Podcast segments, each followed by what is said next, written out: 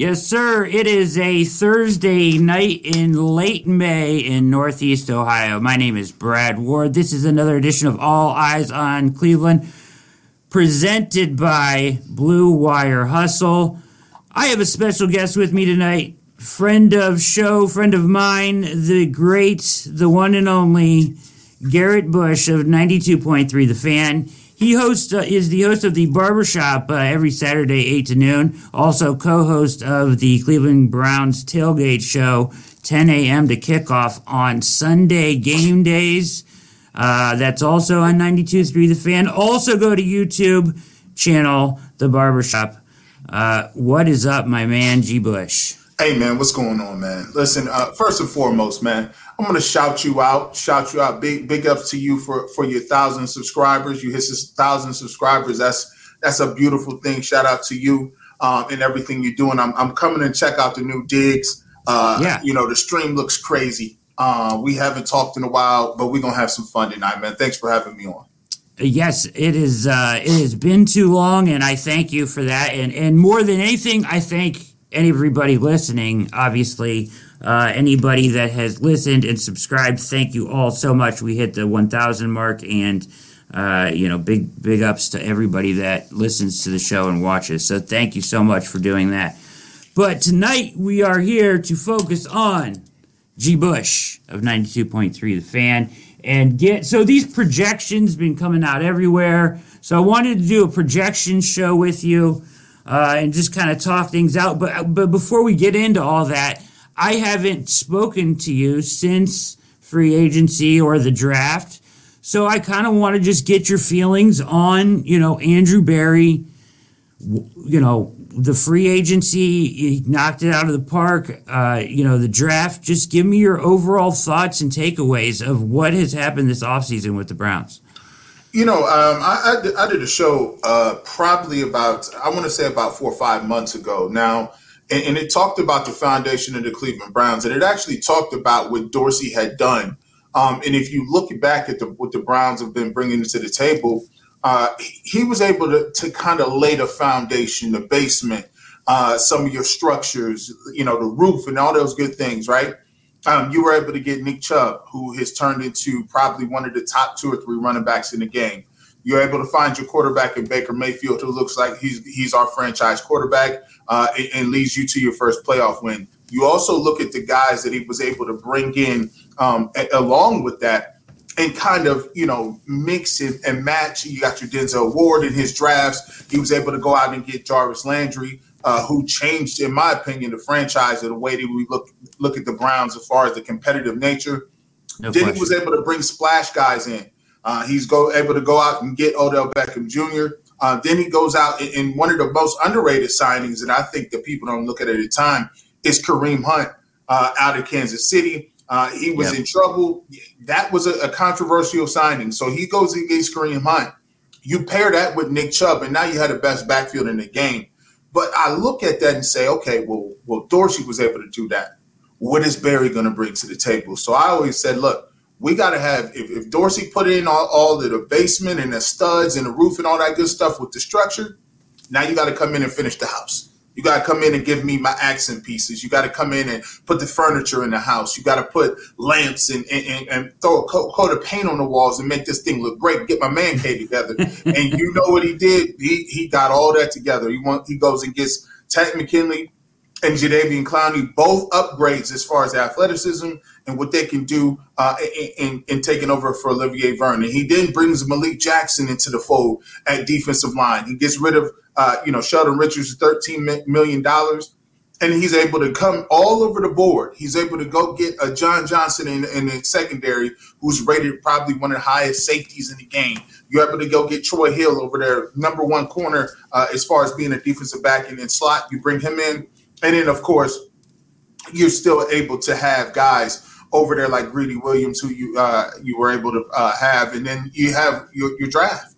And then yeah. the Browns, by all intents and purposes, had an A plus draft. JOK in the second round is a, is a slam dunk. I thought I was going to get him. I wanted him in the first round, but right. you were able to get Newsome in the second uh, at corner right there. And then I love what they did as far as being able to fill in some of those guys. Togiai one of the strongest guys at Ohio State, uh, one just plays hard, plays his tail off, and, and, and going to get uh, Schwartz out of Auburn, upgrading that speed on the outside. I just think overall, if you look from from draft all the way back to free agency, I think Andrew Berry is just uh, you, you know showing that hey, we got Kevin Stefanski, the coach of the year, but you, I think you got a, a, future GM or front office guy of the year, Andrew Berry, and showing what he can bring to the table.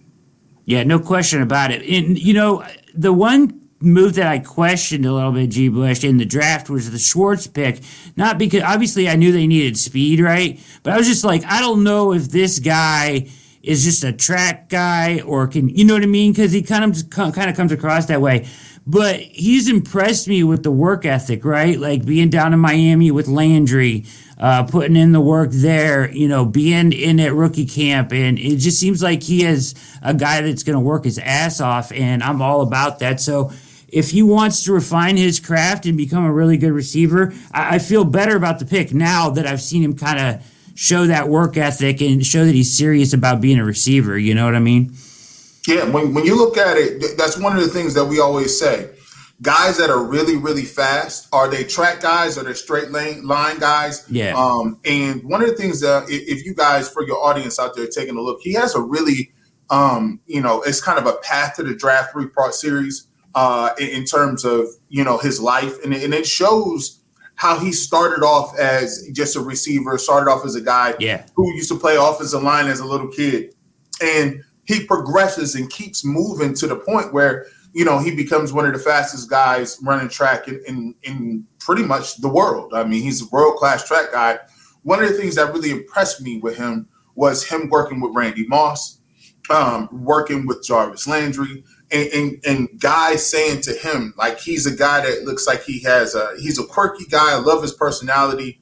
He's a guy who likes comic books. Uh, you know, really complimentary of his mother and his grandmother raising him I just like his personality, and I think this kid is going to be a guy who's going to continue to work at route running, uh, continue to work at, at getting open, and, and, and that's a craft. Guys like Davante Adams, if you just watch him, that's a whole craft. That's a whole artistry of being able to get off the line of scrimmage and running routes. I think he has two guys that Odell Beckham Jr. with great hands, great route runner ability, and Jarvis Landry. I think he he has all the tools and all the uh, you know the people in the room to help him out to become that route runner. I agree. Uh, I got to ask you, G. Bush, and we are you're watching All Eyes on Cleveland with special guest Garrett Bush of ninety two point three The Fan. What what's going on with your background there? It looks like you're in. Are you in the Four Seasons in New York City, or what? What you the know. hell is going? What's going on back there? You know, I, you know, I you know, I told my mom. Shout out to my mother. My mother is she's she's a really talented uh, individual. I mean, she's uh, she's my stylist. She's my interior decorator. And I told her, I said, listen, man, we're gonna do we're gonna start doing live streams this year. I'm like, I can't, you know, I can't be coming out here, you know, live stream game competitive now. You can't be out here with just no background no more. You gotta have stuff and banners. And I said, yo, I want to do a lot of stuff. I want to be the black Johnny Carson. She was like, all right, I'll tell you. So she got me together in the background, man. So she shout did. out to her. And um, you know, I'm I'm really uh I'm really uh thankful that that she's able to help me out and do stuff like that. So that's what I'm going for. Uh, it's impressive. That's probably one of the best ones I've seen, G. Bush. That's uh, that's I, nice. You look shout, like I appreciate that, man. And shout out to Dorothy Bush. Shout out to salute. See, mom, I told you, told you, man. Yep, yep. All the moms out there for sure. Uh, but yeah, you know that it's uh, it looks you look like you're styling, profiling, like you got like a, you're in some kind of suite or something. I can't really figure it out with the but you got the the city background. I mean, it's nice. It looks nice, man. It looks nice. Man, I appreciate uh, that.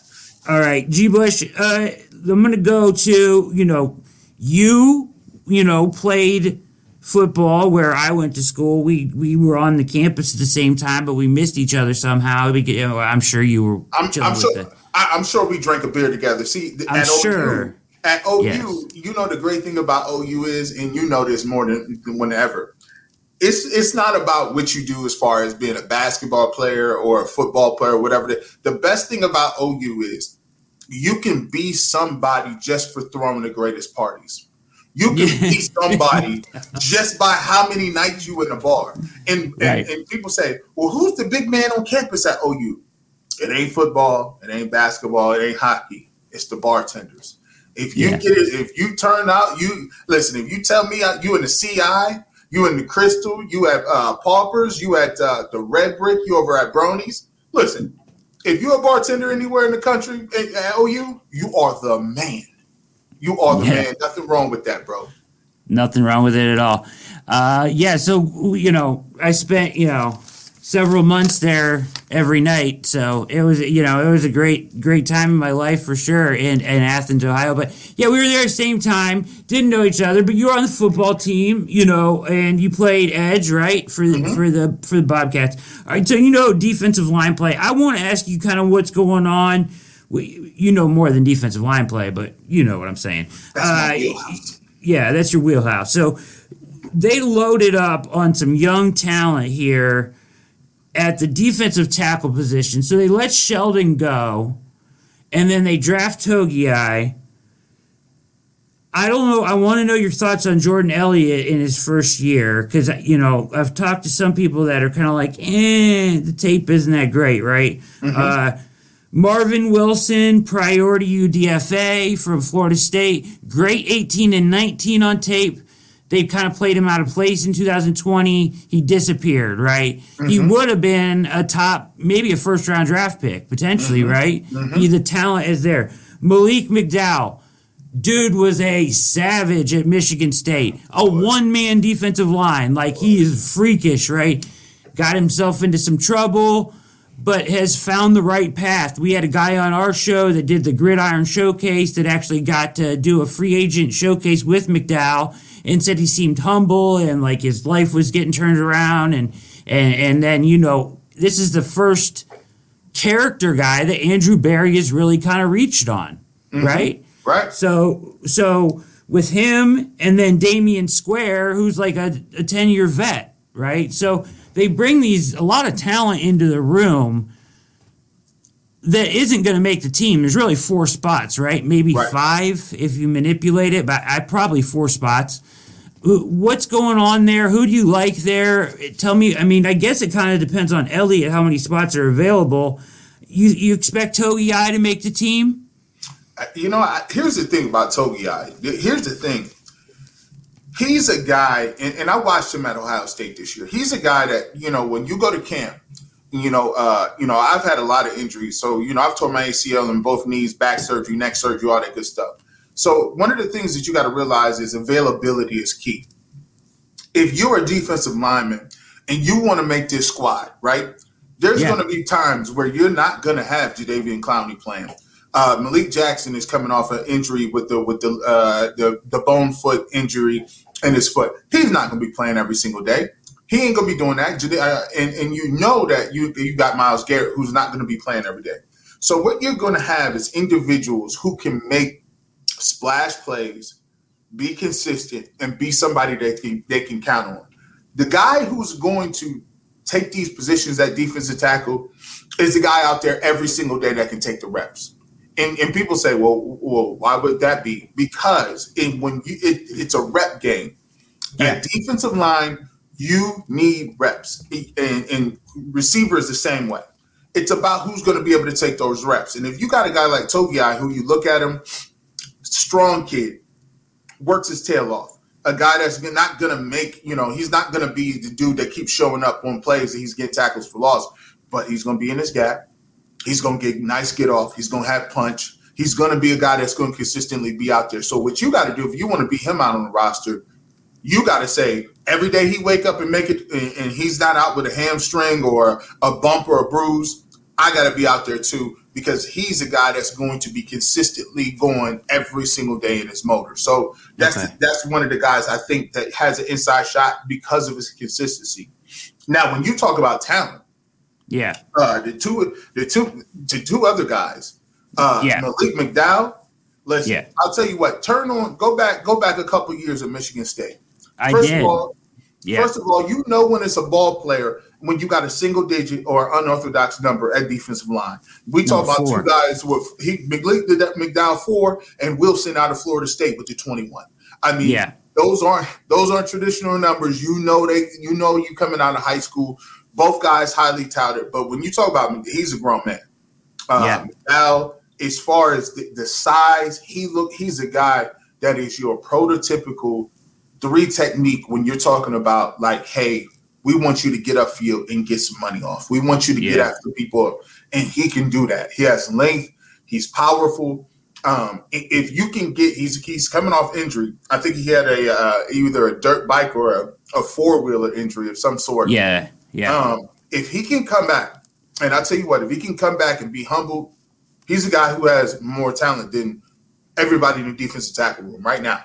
Right now, I think too. Yeah, right now, today, he got the most talent as far as uh, that goes. But is, is, is he going to be able to uh, scave off the injuries? Is he going to be able to keep his head on straight? And is he going to be consistent? Because that's one of the things you want to see. We want to see consistent pad level, consistent get off, and consistent, um, you know, punch and being violent at the line of scrimmage. So that's a guy. When you look at Wilson, you're, you're, you're exactly correct. They played him out of position. Mm-hmm. And and when you looked at his tape of, of a couple of years ago at Florida State, he was a man amongst boys. I mean, he yeah. he he's not your just you know 310 15 pound guy that's just going to stay in his gap. He has the ability to rush the passer. He has the ability to get upfield.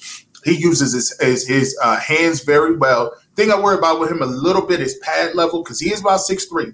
Usually, yeah. when you want a nose technique or a nose, you want to get him six one, six two those guys, when you get your pad level up top, especially up in the middle of the field, that's when you get into trouble. But he, I, I tell people all the time, anytime you get an undrafted free agent and they give you guaranteed money like that, they think you all right. They yeah, think sure. they, they, you got an inside track to that. So um, I, I want to. I'm interested in seeing those two guys. And people say, "Well, why did you give up on Sheldon Richardson?" And I said, "Well, listen, Sheldon Richardson. If you look at his PFF grades, I mean, he played all right. He played decent, but he wasn't he wasn't a top 20 defensive tackle. And at 13 million dollars, you look at some of the people they brought in, if they can get right and they can get healthy and get younger, you look at the Browns and they say, okay, they hit a home run, especially if you can get one of those two guys in, in McDowell or Marvin Wilson to play where they were a, a couple years ago. Yeah, I mean the, the Sheldon Richardson Richardson thing is kind of sad. Just because I liked him a lot, and uh, let's see, G. Bush Chain is fire. Hey man, we working out here, man. And you go, you gotta yes. get the Cuban. shout out to the Cuban. You know, you gotta get the yes, Cuban. shout yes, out, sir. my man. It is fire. All right, and then, uh, but yeah, I mean, Sheldon. It was sad to see him go because he's kind of a heart and soul guy. He went through some of the pains, and you know, he was there. I put him there with Landry. It was sad to see him go, but he's just not worth $13 million. He's just not going to ever get that in a million years on the open market. And you can't just pay that just because you want to keep him around.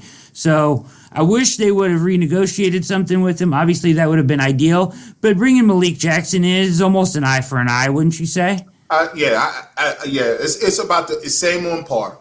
Uh, yeah. and, and, Malik Jackson is a one year deal. I think it was with three million dollars or something. It, exactly. Yeah. And he and he come. He's saying the right stuff. He told Jadeveon Clowney, "Hey, listen, man, is you coming or you coming? Like, because because we got ball players over here.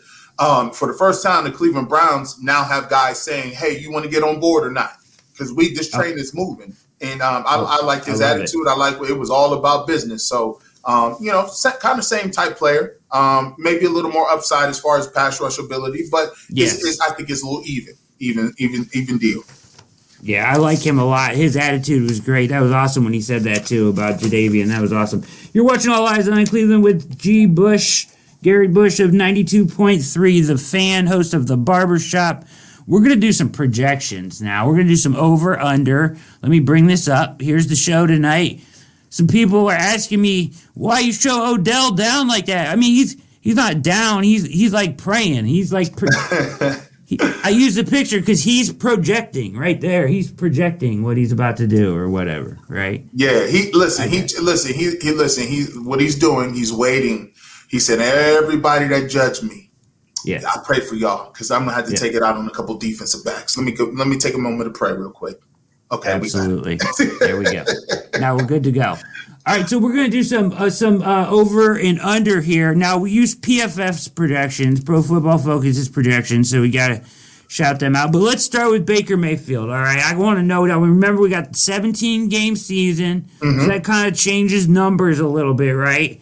So let me let me start with this. Let me get your over under 63% completion rate for Baker Mayfield in 2021. Oh, that's over. That's over. That's that's easy. That's easy money. That's over. Uh, Second year in the, in the system, he got all his receivers back, all the tight ends back. One of the best offensive lines. Still got the running game. That's over. Okay. Over under 4,200 yards. That's another over. Um, I think he almost had four thousand yards last year. Um, Right. He had four thousand yards last year, uh, oh, oh, about that amount um, with Odell Beckham being gone for most of the year. Jarvis Landry, people forget, is coming off injury. They finally realized that Hollywood Higgins is a ball player.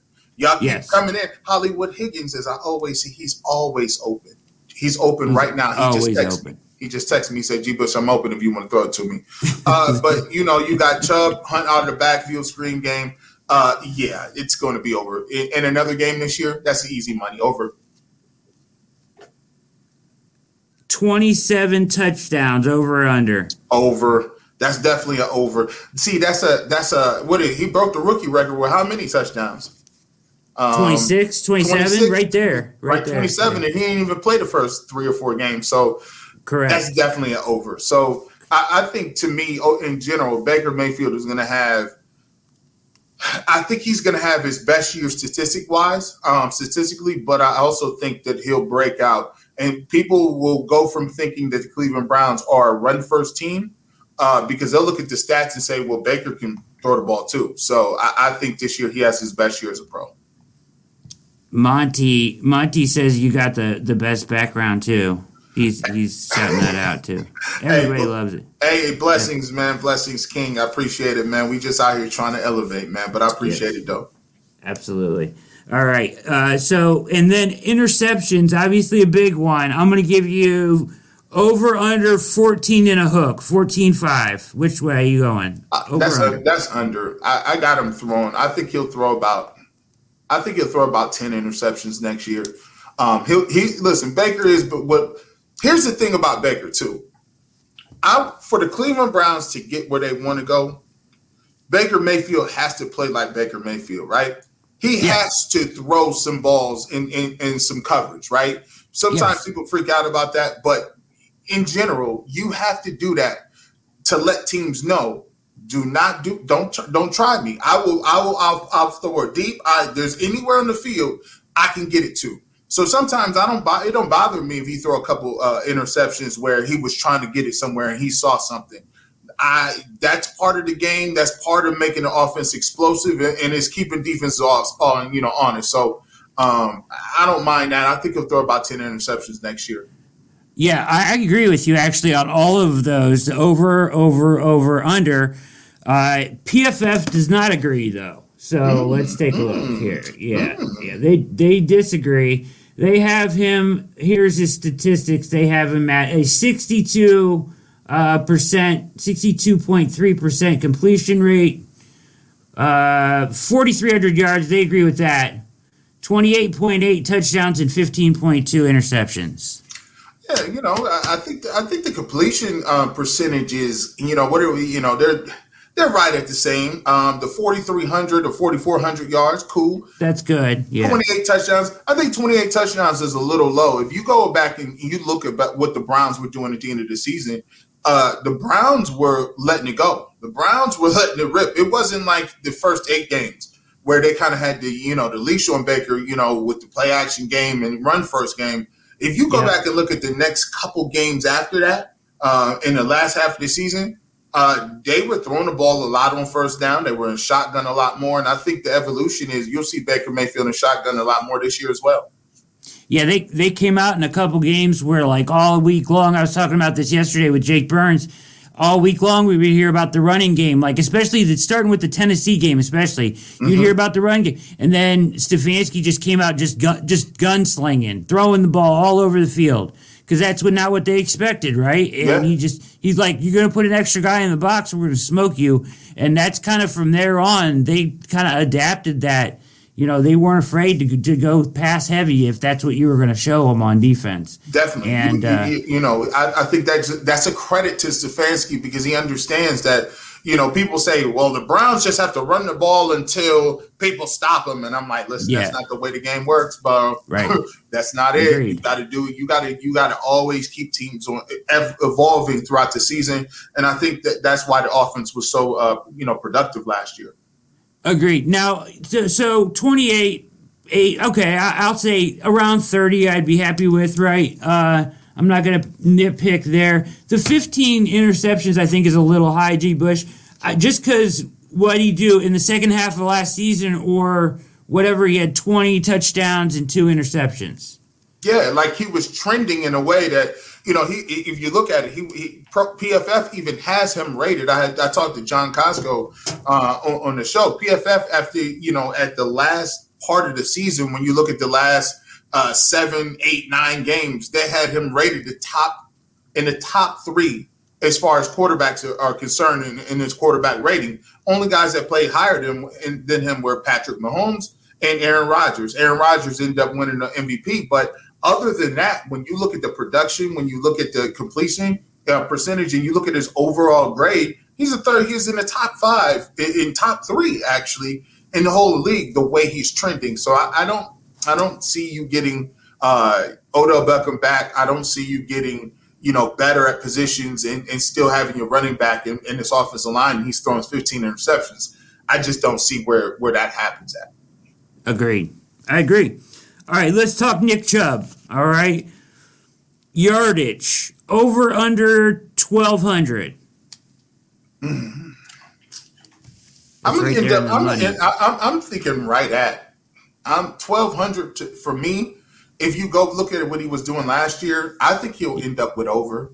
Um, okay. I think he'll have over that. Uh, he he missed he missed what three four games last year and, and yes. still had over a thousand. So I, I, would if he's healthy, I guarantee I pretty much he'll get a he'll get the the twelve hundred. I agree. Uh, okay, and then rushing touchdowns. Let's go with eight and a hook, eight point five over under. um. Oh man, I I'll go with you know, eight touchdowns. I'll go over. I'll go okay. with We might get. I, I'll have. A, I would. I would say push, but if I had to pick, um, you know, I I go with he'd have about nine. It's a good call right there. You agree with PFF's numbers completely because they got him at twelve thirty, and you said about twelve hundred push. Uh-huh. That's the, that's their third most as far as projections go, and they got him at nine touchdowns. Rushing hey man, touchdowns. listen, I ain't even look.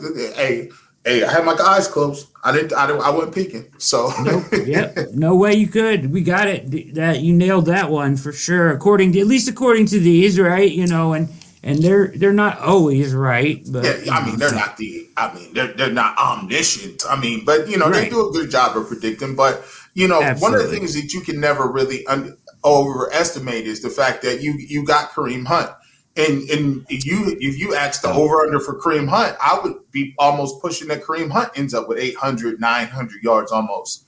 If you look Agreed. at it, I, I got him. Both those guys combined, I got him over over two thousand yards. Over two grand. Yep, I agree. Yeah, I mean that's kind of how it, how the distribution distribution distribution, pardon me, works out. Uh, you know, I guess that 17th game kind of throws a wrench in things. I really don't know how to evaluate that as far as, I mean, I guess you just add another, you know, two, 200 yards on, I guess, and yeah, split yeah. that up, but whatever. You know, at some point, do, do they just, I guess it's going to kind of depend on the contract situation, but at some point, is Nick Chubb just so good that Stefanski just, just starts riding him for long periods of time?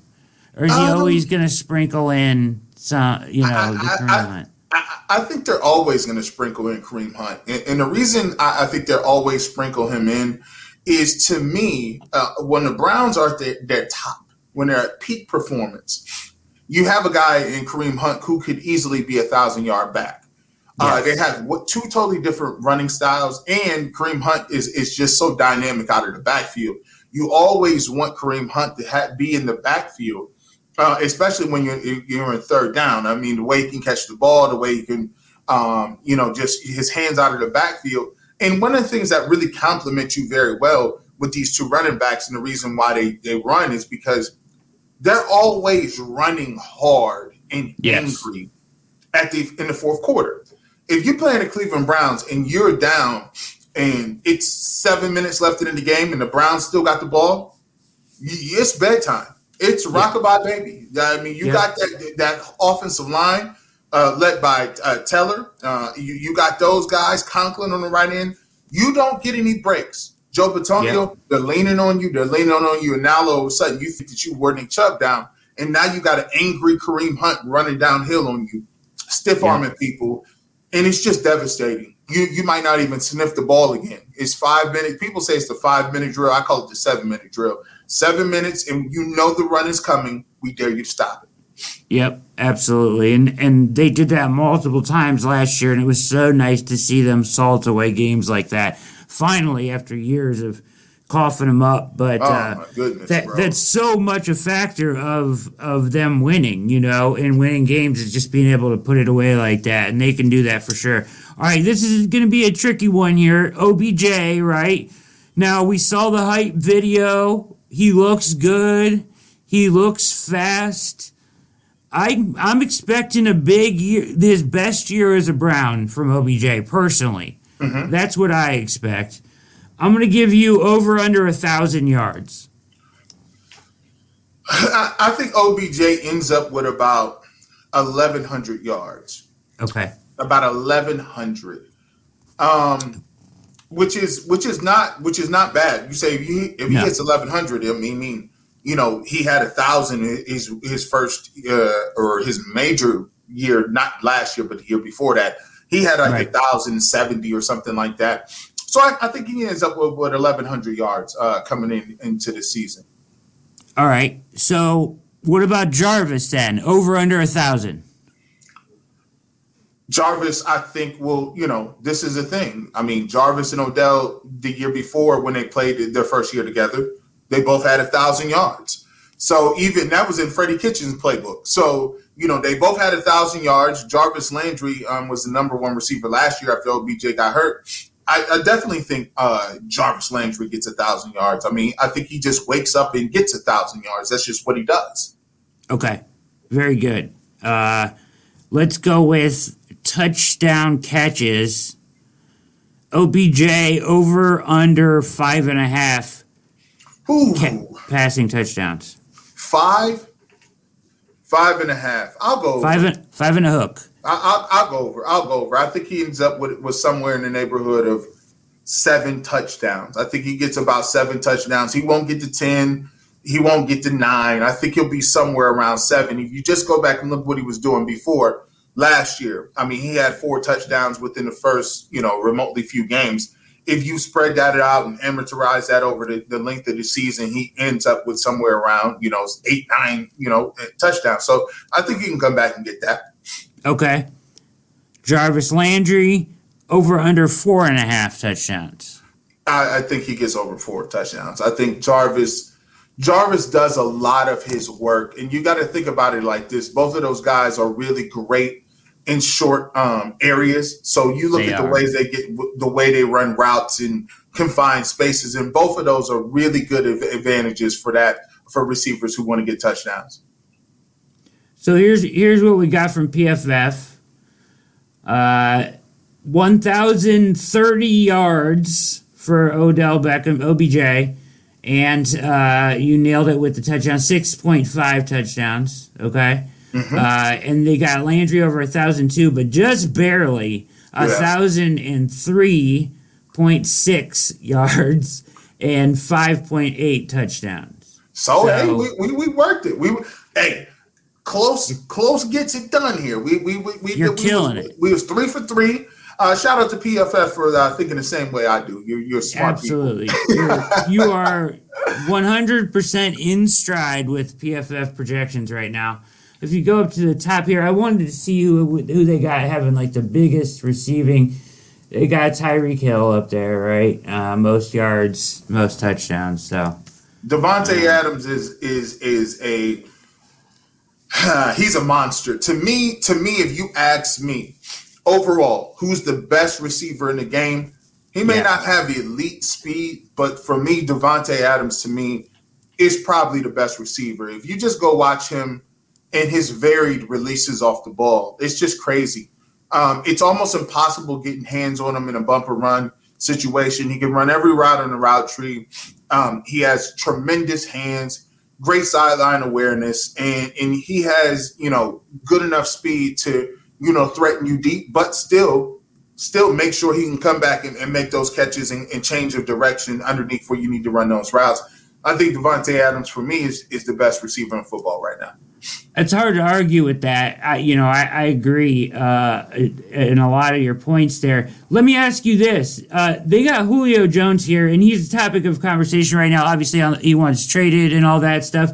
They got him down for twelve hundred yards and six touchdowns. Can he still do that? That if here's here's when you look at it, um, it's all with Julio. It's all about injuries, right? Yeah, If you're a big guy, big guys at receivers do not fare well as they tend to get older.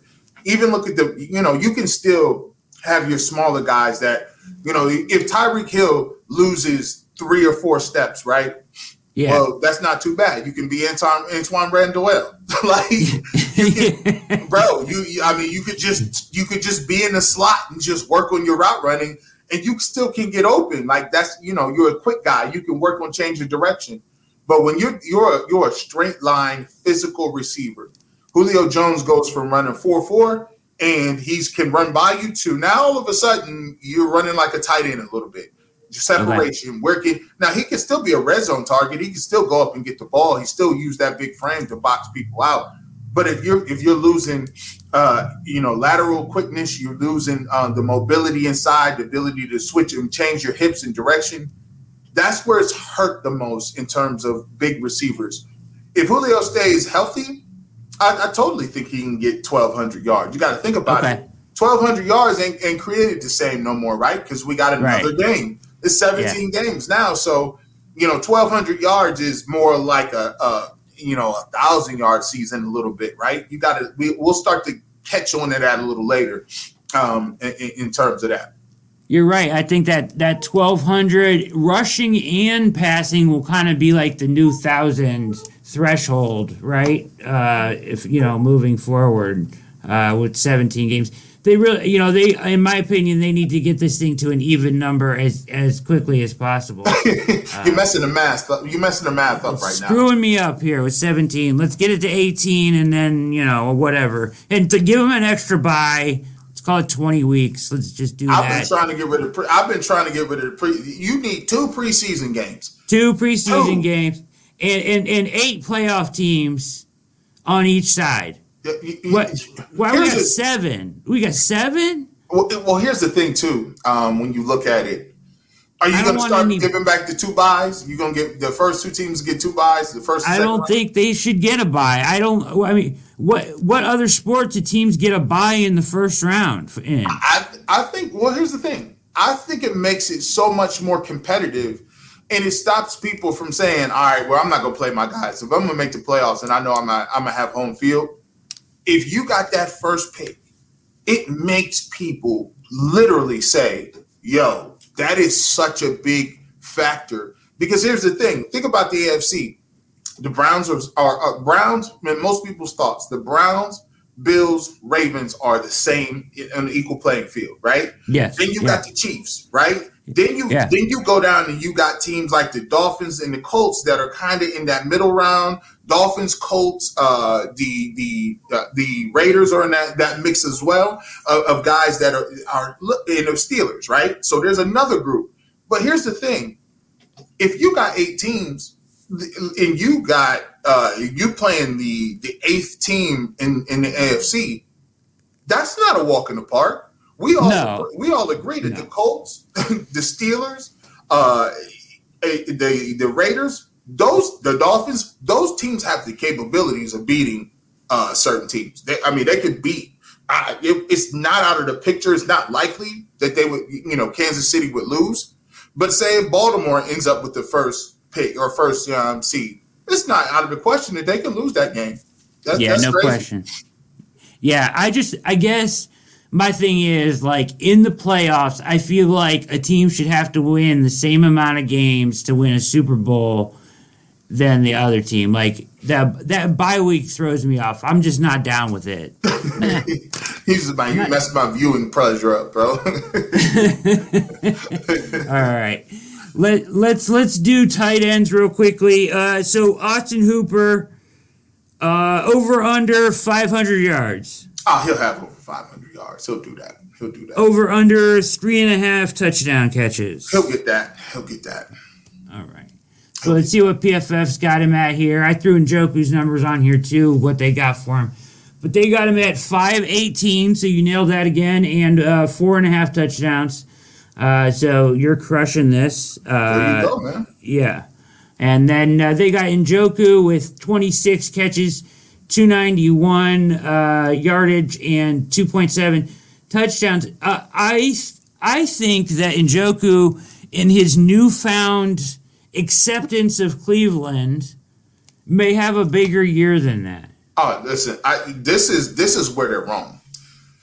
David and Njoku, if you look at it during the season and you look at it down the back stretch, David Njoku was the best tight end they had on their roster. Mm-hmm. I mean, go back and watch it. Go watch, go watch those games at the the, the, the end of the season. He was their right. best blocker. He was their best vertical threat. He did, he wasn't dropping the ball like he was before.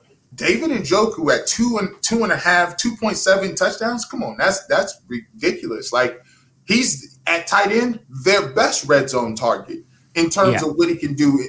Two ninety one is way too. That's way way too uh, low. I think when you saw you see Njoku, you you you're going to see a lot less of Bryant this year, unless Hooper is like fell off. Um, I think yeah. that David Njoku will be more you know, as the season goes on, you'll start to see him a lot more, and especially when it comes to throwing downs. Yeah, I agree. I, I, mean, that catch he had in the Kansas City game where he all out just dove for it. Like, you don't see tight ends make catches like that. Like, that was freakish, right? And he held on to it. That was amazing. He so. had a great catch against the uh, the New York Jets as well, too. Yeah. So, I mean, I'm hoping for big things from him this year, like a breakout type season, right? Because he's going to be getting. Uh, you know, some extra guaranteed money on that fifth year option and everything. And he seems to be happy now. So let, us get him in the mix, right? Right. Um, all right. So this is PFF's project, projected uh, Browns starting lineups, right? So uh, the only one that really have questions that I'm going to question you and get your opinion on here is because they, they put them in the nickel on defense, right? So they have two linebackers on the field. What two linebackers would you put on the field if you had to pick their starting lineup on defense right now? Uh, two linebackers, uh, Walker, um, and uh, if they were playing, if they're in base, uh, Takitaki, I think, will play. Um, I think he'll he'll fight for time with Phillips, but yeah. JOK, I would think will will will play most of your nickel. Like if it's passing downs, he's going to play. Takitaki will play one to two downs, and it'll get to a point by the end of the year. I think they'll see whether or not where he's going to be at. I, I think JOK will be a starter. I don't know if he'll be playing on some of your big downs, but um, but then again, here's the thing: you might, I, you know, they got still got Smith. They still got Smith. Yes. Um, they still got him. I, I think your Takitaki in base and, and, Walker will be will be playing your linebackers, but JOK okay. will eventually get the, get that position. Okay, I like that thought process. Now, now uh, at corner opposite Denzel, who do you think starts the season at corner out there? That's another hot tub time machine. It's whether or not who. Here's the thing. I, I have I have three herniated discs in my neck today. Like they're not operable. I've already had neck surgery once. I know about nerve damage. I know yeah. about like I don't have to tackle nobody. I don't even listen. I don't even people be like I don't even move furniture no more. I I don't do mm. none of that. I be getting movers like nah I can't do that. Like I don't move nothing and I know how it is to be like, wow, I, I, you lose feeling in your arm. You like, wow, this is kind of crazy. I don't know if this is coming back. and Greedy Williams has to tackle people. Like Yes. it's not like he's just he can play two hand touch below the waist. That's a situation where you you got nerve damage. So I don't know how many days he's going to be able to practice in a row. I don't know how many maintenance days he's going to get. I don't know any of that. Here's what I do know. I know younger players got a lot of energy. I know younger players in the first round, they like them for a reason in the first round, and they get a number one pick in the first round for a reason. And you don't have any many any injuries. So if if Newsome is out there more than Greedy Williams, he'll start. Yeah. But let me give you this: if Greedy Williams shows that um, he is able to stay out there and he's able to be healthy, I think Greedy Williams has an experience level over over Newsome. I think he has. He, he played at a top program. Uh, he's had a year to watch film. He knows what it is, and I think he he's his feet are to the fire a little bit. It all depends on on his his ability to stay on the field. I think that's immediately what it comes down to. If I had a, a one something to pick, I would probably say Newsome plays over Greedy Williams because I don't think Greedy Williams will be a everyday out there in the in the summer type guy. But I think he'll get a lot of playing time. I agree. And so does Pro Football Focus. So here's their projected starting lineups. As I said, they they got him in nickel here. So obviously you got Newsome, Hill, uh, they got Ronnie Harrison and John Johnson the third. So I mean that's again. It was interesting. Did you listen to the Delpit uh, presser yesterday? Yeah, he, he said, "Yo, I'm I'm not a rookie." He's like, "I've been watching." He's like, yeah, I'm a second year. I'm a Yeah, second year guy. Um, and I've talked to Mary Kay Cabot and I've, I've talked to Daryl Ruiter, and, and they seem to think that if if Grant Delpit is, and we've seen his workout video where he's he's backpedaling and turning and running and all that good stuff. We Yes. if Grant Delpit is starting, if Grant Delpit is is good to go, they project him to start. Um, Right. And you know they you know they covered it, you know the Browns for whatever that is, but um, they they're under the thought process that if, if he's ready to go, he's going to be one of the uh, safeties with John Johnson the third. So so you think he starts it free in front of Ronnie? Uh, if he's healthy, yes. Uh, I, I think I just think Grant Delpit is a more dynamic player. Um, Yeah. Grant Delpit was at one point point in time seen as a top five pick. Uh, you know, he's had injuries. He had an ankle injury his uh, his uh, you know his uh, junior year that really cost him some um, you know some some of his draft stock. Uh, he was injured uh, last year as a rookie, but you have to look at it. If he's there, um, he's going to start. Now, Ronnie Harrison, to me, in this nickel package looks a little different. Ronnie Yes. Harrison, to me, will probably be paying linebacker. So, if you think about it, you look at linebacker right now. If you look at Jacob Phillips and Jeremiah Owusu- uh, uh, Koramoah, if you if you look at that, you say, "All right, well, we slide. We want to get more defenders. We want to get more defensive backs out here. We're going to put Ronnie Harrison at that linebacker position for Jacob Phillips. Still keep JOK out there, and now what you have is you have uh, in, in your sub packages. Now you have a defensive back that's still able to come up and, and play the run and still be a hitter. You still have another hybrid guy in JOK that's out there, and you still have your best defensive backs. So That's the de- that's the death lineup right there. yeah, that's right? the small ball. So- that's our version of Golden State death lineup. Yeah, that's the death lineup. When you put Ronnie up in the box and you put uh, JOK as your only linebacker, and then you have John Johnson the third and Grant Delpit, Troy Hill, Greg Newsome, Denzel Ward. You got all those guys on the field. That's your death lineup. The problem is a good running team might be able to just run right over you. You know, uh, maybe right. Like you- you're not going to do that against Tennessee, right? So Yeah, Derrick I mean, Henry. I, I don't think you run this. You know, this is a third and eight package. This is this is Right. this is third. This is third and long uh, uh, against good teams, right? You know, this is the, the lineup that you would run when you got Lamar Jackson. Uh, you know, it's third and seven. Because here's the thing: Lamar Jackson is is, is liable to run. I, third and seven, I don't I don't believe you're throwing the ball ten yards. I think you're going to pull the screens Yeah. down. You'll take off. So this is your death lineup. But let me give you this: also, that level of speed that you are able to put there because you can still you still got Myles Garrett on the end, Jadeveon Clowney on end. You can even put Takk McKinley uh, somewhere up there in that death lineup. And guess what? You're not running away from nobody on that field. You're not. Yeah, man. You put the movement. You yeah, even in that death lineup, you might move Clowney to the inside and bring in McKinley, and then you're just super fast, right? Everywhere. Yeah, you just you uh, you just it, it's a video game lineup.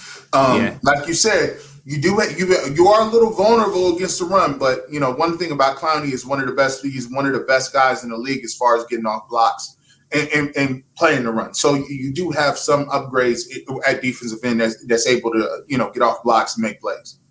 We know that Joe Woods wants to run this dime package with the three safeties on the field, right? Mm-hmm. He, he, talked about it that they ran it 17 downs last year, and he wants to run it like 70 right? Mm-hmm, mm-hmm. Uh, so, like, we know he wants to do that. So we know that if with Delpit's healthy, they can go Harrison, Delpit, Johnson, and, and, and deploy those guys on the field. The question is like a lot of people, I think, want to put JOK in that third safety. You know what I mean? Like they want to put him in that area.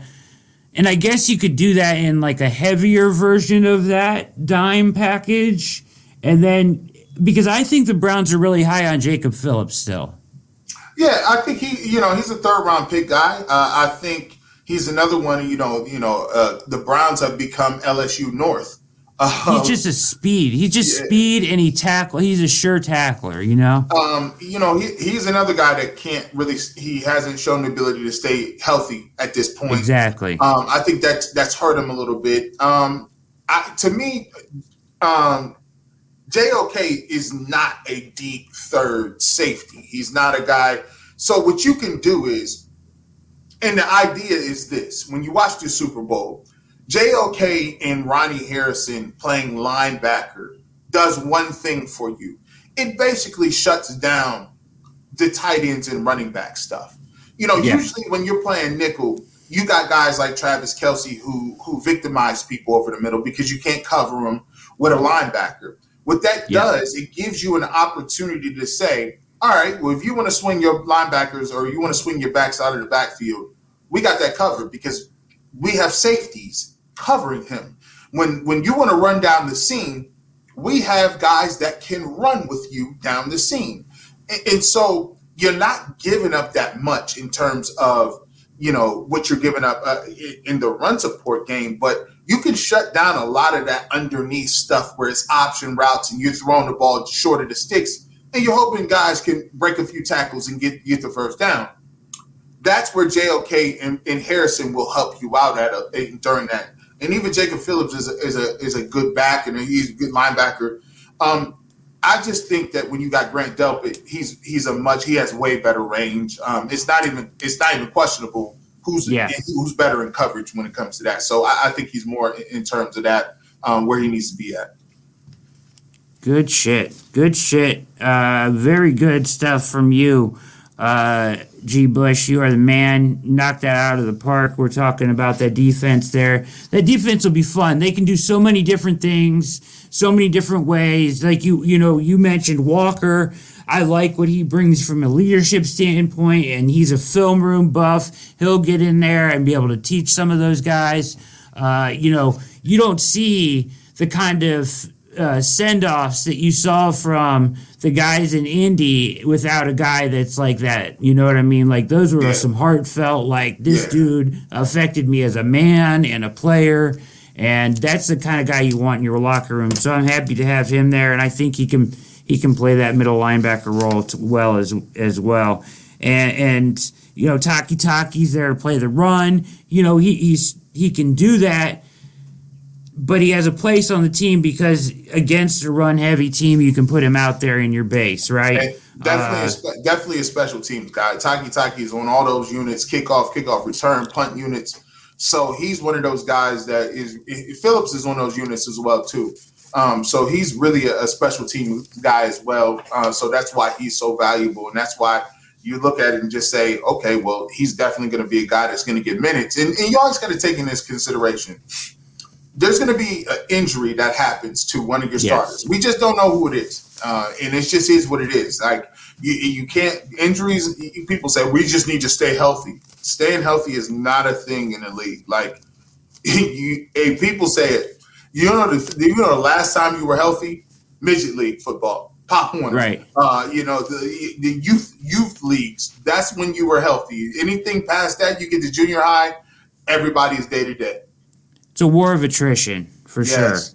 sure. Um, all right. You're watching All Eyes on Cleveland. Special guest Garrett Bush of 92.3 The Fan is with us. Gonna we're gonna finish it off with this right here, okay? We're gonna go down real quick down some uh, extension talk, and mm-hmm. I want to get your thoughts on this stuff.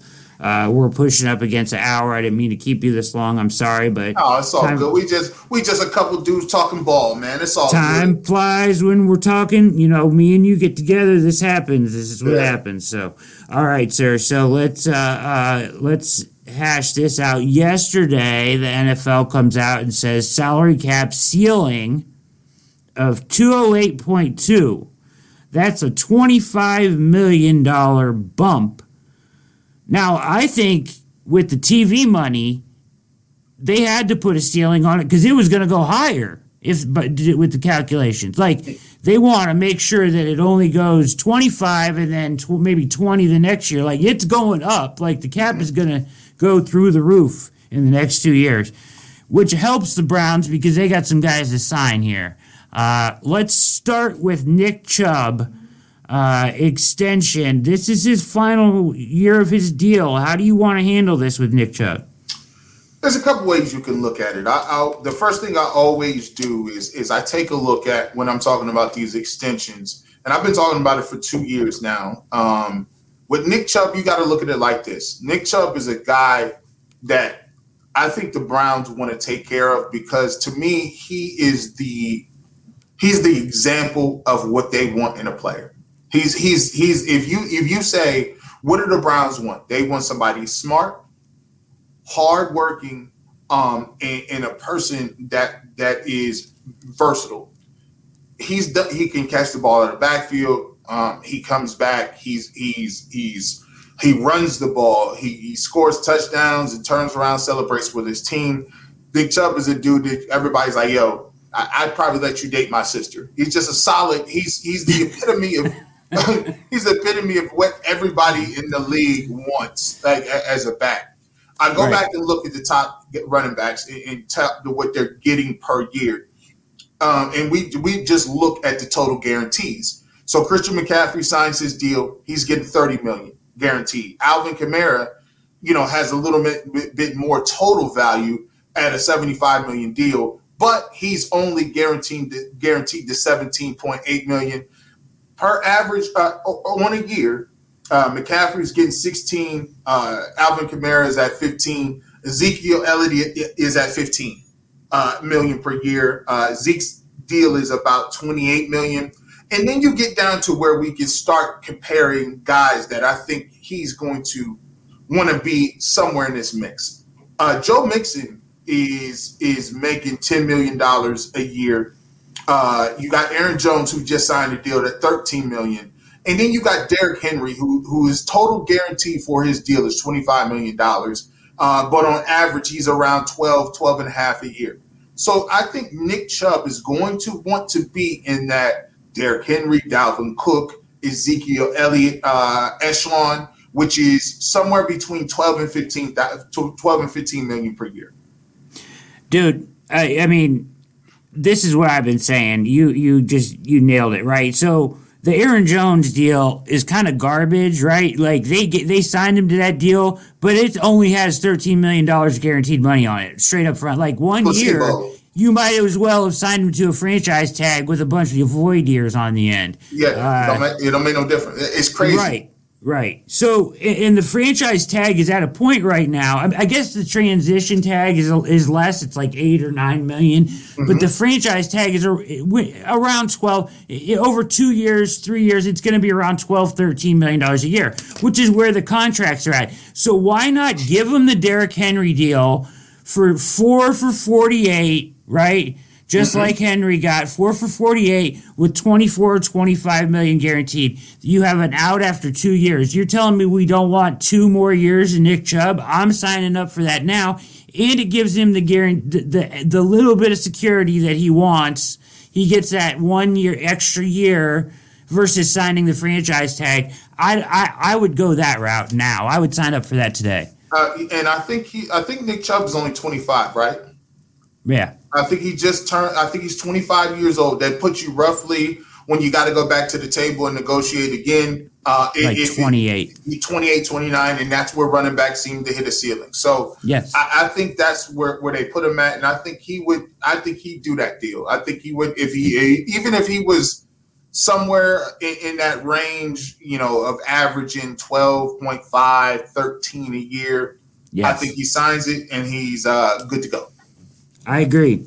I mean, they could play it hardball with him, no doubt. They could they could trans- transition tag him Ooh, and then that's yeah, or, or, franchise tag him. But I don't think you want the headache of what that does with a player and the relations because some people forget G. Bush. You know, they always say like I hear people say all the time, Nick Chubb is such a nice guy. He'll give a hometown discount. He'll sign whatever deal. No, dude, you're not negotiating with Nick Chubb. You're negotiating with his agent. First mm. of all like it's not like he's not going to be sitting there at the table like, oh yeah, nice, good old nice guy Nick Chubb. You're going to be t- talking with the agent who is a shark, and he's going to get try to get every dollar he can for him. And you're and and you're not only negotiating with Nick Chubb, you're negotiating with future people. You're yes. negotiating with future agents, future guys. So you don't want something where it's like the Cleveland Browns don't they they don't take care of their people because if there's anybody that should be taken care of, I mean Nick Chubb is a second round pick. I mean he turn comes in and he's everything that you want to represent. You want to reward that behavior, right? So no question, let's take no question. Yeah, I agree completely, and I don't think it's you're not you're not over investing. You're you're signing up for two more years, and then you have an out if you need it. Uh, and and for me, he's done enough for that, and he's shown at least up to this point, and and this is when you would ideally sign the deal, maybe during camp or whatever. Mm-hmm. Uh, but like he's he's done everything you can ask of a guy to step into an organization, and you absolutely you you nailed it when you said you have to reward that. All right, Baker Mayfield extension. Uh, thoughts on when this happens and and how it happens, maybe? Uh, I think it happens after the year, um, yeah. and I think that, and I think it happens after the year because that's how big of a deal it is. Like, there's no the, the Browns, from a standpoint, don't have anything uh, to gain by negotiating now. Uh, it just doesn't, you know, it doesn't mean anything. Like, you, if you look at it, if Baker Mayfield plays well, he's pretty much going to get a crazy deal, um, and and they already kind of know where that deal kind of lays if you look at the, the top contracts, right? You look at uh, the average per year for Ryan Tannehill, he has 29.5. You look at Matt Ryan at 30 million a year, Carson Wentz is at 32 million a year, Kirk Cousins 33. And then you start to give guys like Aaron Rodgers at 33.5, but Rodgers tends to give money back because he wants people to continue to come and, and play for his team and get, you know, give them a deal. Same with Tom Brady uh, who gives away, you know, he's never signed for over $40 million because he still, he knows how restricted that is to building a roster. But here's where, the, where it gets you. Um, so you look at the average per year and you start to say, Baker Mayfield is targeting this region. The 33.5 million for Jared Goff.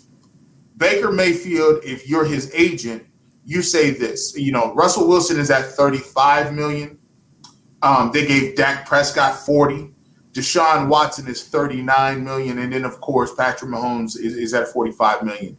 I think you start the conversation if you're Baker Mayfield. You say, uh, Jared Goff, sorry, bro. I'm, I'm a number one pick. I'm actually better than you. I need to be somewhere about $36 million because I'm, I'm, I'm younger than Russell Wilson. I got less hardware, but I'm younger. I'm in the prime of my career. He's making 35. We need to talk about 36 or 37. And it kind of puts me fourth in the league behind Deshaun Watson, Dak Prescott, and, and Patrick Mahomes. I agree. Uh, I I even probably said, see, I think you have to account for Josh Allen and Lamar Jackson. So these three guys are all going to the table at the same time, basically, right? Either mm-hmm. this year or after this year. For the Browns, it only it doesn't make sense to go to the table now, and it doesn't make sense for Baker to go to the table now. There's more money there next year, and the Browns probably want to see more data points before they sign him to the contract. Just just because they can, right? It doesn't behoove them to do either side to come to the table now. So I think you're right. It happens next year. Um, I think you're real close on the figure. I wouldn't be surprised if it got close to 40. No, if he I plays well this year. Because so. you, you you brought up something brilliant. Um, you got to look at it. Josh Allen is, in my opinion, going to get the biggest deal because they're looking at it. They don't have the level of, of talent as far as name brand recognition, as far as guys coming up to free agency. They can afford to overspend on, you know, yeah. Allen, right? The only other person they're paying is Diggs, right? Uh, yeah. You know, you can afford to do that. Uh, I don't think so much for Baltimore. Baltimore is always in a cap restraints. For some reason, they just don't have the cap space like that. I think Lamar Jackson gets in that 33, 30 something um, range. So it behooves Baker to hold on, chill out, see what the market says. And then you can say, all right, well, Josh Allen, you set the market. We'll figure out where we go from there. Yeah, because I think I think Allen gets above 40 or or at 40 or just above so I, I, think it's very possible that, like you said, 36, 37, I'm thinking, you know, between there and 40 is where Baker lands, somewhere in there. And, and it's guaranteed. And here's the thing we got to understand something. If it, there's no such thing as like waffling over some a couple million here or there. Guys are really looking uh, at this. Uh, we got somebody says Lamar Jackson is getting at least 45. I don't think they can pay him can't pay him forty five million dollars. I don't think they can either. And they don't, they don't Mahomes is Mahomes is at forty five. So wait a minute now. He can do everything Lamar can and throw it out out of the stadium. So I'm not really sure where. If, I don't if know. If you kind of look at it and you look at the cap space availability, um, and you go down the list, uh, the cap space available, the Ravens have about nine million dollars in cap space. Um, the effective cap space is about five million dollars, right? So between now and and a couple years from now, they're going to have to go up a, a substantial amount of millions to give him 45 million. Uh, that's not even to state whether or not he's worth 45 million. We'll just continue uh, with that there. Yeah, I w- yeah, I would say that Willie. I guess Willie, uh, your comment makes uh, some sense to my a little bit because not that he would get 45, but I get kind of what you're saying in that I think that Josh Allen and him and Baker are tied to each other in what they get. So I don't know if Baltimore came to him with an offer of like 33, like you said, if he would play ball with that. He may want what Josh Allen gets. Do you know what I mean? Yeah. And, and because he has an MVP too. I mean, let's not forget he has an MVP um, under his belt. So that's the thing too. Well, Mahomes is getting 45, right? Yeah, yeah. Mahomes getting 45. Dak Prescott is at 40. Now, here's the thing Josh Allen is definitely better than Dak Prescott. And I, I could see them saying, I want $43 million or $42 million because I want to be higher than Dak Prescott. But if you then you have to say, it's the Browns, Josh Allen got 43. Now you have to say, all right, well, you're going to give Baker over 40 because now you got you saying that Deshaun Watson is making 39. So now it's like, okay, and at what point, if you're Baker Mayfield, do you take a deal and you know we still ain't even talked about Denzel Ward, we ain't still talking about Teller, who's one of the best guards, yeah. rated the highest position or the highest grade as far as the offensive lineman. Now he only did it one year, but you still have Chubb, you still got Teller, you still got Denzel Ward that you want to sign. Do you want to go and break the bank, or do you want to keep your team together to, to make a run? Yeah, I mean, is that, in your opinion, is that something Baker will take into account, or is he just going to try to max out? Uh, I would, if I was Baker Mayfield, and I think that um, I, I'm going. See, Baker Mayfield has something that a lot of people don't get. Baker Mayfield actually has the ability to earn money in endorsements. He's already one of the highest endorsed guys in, in, in the game as far as his, his visibility. If you want to look at commercials, Lamar Jackson is the MVP. No commercials. Josh Allen, no commercials. The, the faces of the league, uh, your Brady's, uh, your Aaron Rodgers, uh, and, and, a guy like Baker Mayfield. Believe he he got commercial. He was on TV every week. Got Hulu. Uh, he got he got the the you know he got the television commercials. He got everything. So you got to think about it. If I was him, I'm, I always think about how can I maximize and keep my window open because at the end of the day, me keeping my window open and a chance to win championships in football is is the main goal. It's the main goal. Um, Willie again here with they gave Dak forty. Of course, Lamar is getting more uh, than that. Lamar's resume blows Allen and Baker out of the water. I, I don't think it blows either guy out of the water, but I think that the guy that's going to get the most out of those three is Josh Allen, no question. I just think the the Browns. Here's the thing: I, it's not about what they owe, right, or or what they what they want to give him it's about what do you have the ability to do. Um, right. The Baltimore Ravens just don't have the level of cap space as these other teams do. Like you know, the Buffalo Bills can give Josh Allen if they he said I want to be the second highest paid player, they could do it and it wouldn't be a problem, right? Um, the the Browns have a lot of cap space, believe it or not. They can offer him that level of money too. It's not about whether if Lamar Jackson is worth the money. I mean, his resume is better than those other two guys. Um, but it's about whether or not they can afford to give him that type of money uh, at that point when he's due, and which is coming up in this year. I just I, I question with Lamar Jackson uh, his longevity uh, of his style of play. Uh, you know the running and and he's not as good of a thrower as either other guy. I mean he's, he can't pass the ball like Allen, and Allen can certainly is very mobile uh, is just as mobile. It may be may, not as just as mobile. Obviously, Lamar yeah. Jackson is a freak, but he, I mean, he can scoot. He, I mean, he takes advantage of running the football. I just, I think Allen. I don't know. Yes, he has that MVP on his on his uh, resume, which I'm certainly boosts it. Uh, yeah. but I, I just think when you're breaking down those three quarterbacks, there's some questions about his ability to throw the football down the field. Well, see, here, here's the thing. You know, I think the guy uh, Monte Perez says Tom Brady goes to Super Bowls almost every year, and this contract is never detrimental to the team. I think um, I think that's a that, a big thing. Tom Brady realized that there, there's never been a quarterback that has made over forty million dollars that has won a Super Bowl in the new era, uh, and that's because you. That's because he realized how restrictive that is in terms of winning Super Bowls. You got it. You guys had, you know, there's a lot of different things that have to happen to make a quarterback very good.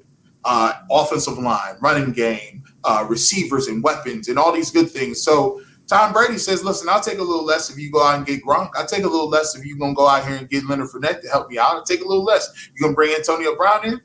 Yeah, Tom Brady got a doggone good roster, and uh, he he they pay a lot of other people. Godwin is another guy. So I, I think that's one of the things you, you got to take in consideration too. Good stuff from the chat here tonight. I appreciate uh, your input on all that stuff. Willie, I, yeah, I get your point that they may have been injured more than Lamar Jackson. I'm just saying over a period of time, uh, that style of play, you know, designed runs for Lamar Jackson on a smaller frame eventually could take its toll. I'm not saying that it will, just a thought. Uh, good conversation there on all of that, and thank you for kicking in. You're watching All Eyes on Cleveland with the one and only G. Bush. Follow him on Twitter at gbush91, host of the Barber Shop uh, at 92.3 The Fan. Denzel Ward, what do you want to do with Denzel? Uh, this is the tough one. This is the tough one. Um, you know, the, the three main positions on the field that that that that you're going to break the bank for uh, if you want to be defensive end, premium position. You got to rush the passer. Uh, quarterbacks, of course, that's the highest paid, most important position.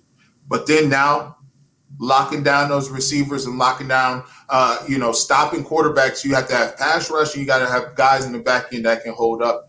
And corner is a premium position at the at, at one of the top flight positions as far as the monetary values go. So if you look at the Cleveland Browns and the way they're they're they're situated, they did a good job in in, in getting. Uh, they did a good job in, in, in, capitalizing on the most important positions. We just talked about Baker Mayfield, who some people can say almost gets $40 million a year. We haven't even talked about the Myles Garrett deal that they gave Myles Garrett, making him the highest paid defensive player for a while, um, defensive defensive end for a while until I think Joey Bosa died for a minute, yeah. for a second. Then they gave yeah. him a deal.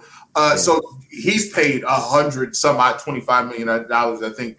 Um, so now you have to take a look and say Denzel Ward is a number one first round draft pick um, coming from that position, and you take a look at who's the top of the uh, the food chain.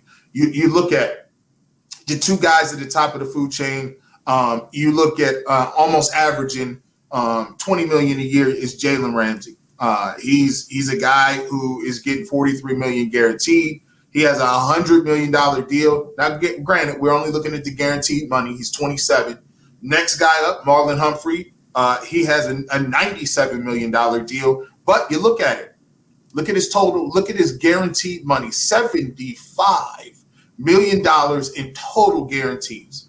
Uh, 19, 19 and a half a year, right underneath Jalen Ramsey. Um, and so you look at those guys, and he's 25. So then you you go down and you, you continuously look and you say, okay, well, who's next up? You got Darius Slay, uh, Tre'Davious White is right underneath that. They're getting on average a year 16, about 16 5, 16 6 a year. And then you got two uh, Miami Dolphins guys that are old Xavier Howard, Byron Jones. Those guys are also getting 16.5 and 15 million a year. So you look at those guys and you say, okay, well, let's target where we can get at with, with Denzel Ward. Right now, Denzel Ward is 24 years old. He'll be 25 coming up. First round draft pick. He already had his first big deal. But at 24, you got to ask yourself, is he better than these guys above him? Uh, Janoris Jenkins, uh, Patrick Peterson, Kenny uh, Kenny Moore, Jeff Okudah, who's a rookie, first round pick, but you know got that guaranteed money. Uh, Michael Davis, Chris Harris Jr., Kyle Fuller, uh, Kendall Fuller, uh, Ronald Darby, Bradley Roby, Joe Haden is is believe it or not making eleven million dollars a year. You got Stephon Gilmore, thirteen million a year. And Dory Jackson just signed for 13 million a year. So now you got to keep looking up and you're going up and going up and you say, if you're if you're if you're Denzel Ward, I'm better than Darius Slay. What you talking about? He's getting 16-6. I want 17 million dollars. 17 million guaranteed for him is a lot of money. He could say I'm better than Tre'Davious White for playing for the Bills. He's getting now these guys got total contracts 69 million dollars. I think Denzel Ward fancies himself as a guy who's a premium player who he would say I'm in terms of my skill set in terms of my age. I think I'm right under Marlon Humphrey, and you know what he got 19.5. I'll take 18, and we'll call it a day. Yeah, uh, I'm worried about that too. I, I mean, seriously, I, that you nailed it. You laid that out perfectly, but I, I'm worried that he's going to want up, you know, close to twenty million dollars a year. Here's my thing with the Browns, right? It's not going to happen this year. It's going to happen next year if it happens, right? Yeah. I want to see him play 14 games healthy this year before I even think about that. Facts. Fact, and he has a lot of soft tissue injuries. It's it's things like hamstrings. I mean, he missed the whole camp when when him and uh, him and Greedy William both missed the whole camp when, when Freddie Kitchens was here with the hamstring injury. Uh, you know, he has he's a slighter frame.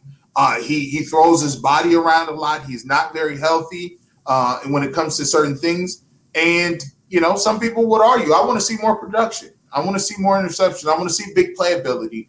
I know. Listen, I, I watch Marlon Humphrey play him the, the Ravens twice a year. I know what he does. He he's physical and he can cover and he goes downfield. Jalen Ramsey, physical, line up with any receiver you want him to, and they they play the game and they're out there. If I'm gonna give Denzel 18, he got to have five interceptions this year and I want to see him play 14 games like you do. Uh, five picks, 14 games, and be locked down where you, it's just apparent if I, it, that he's the best corner on the field and you're not getting no touches today. That's what I need to see to get to 18 money. 18 is a lot.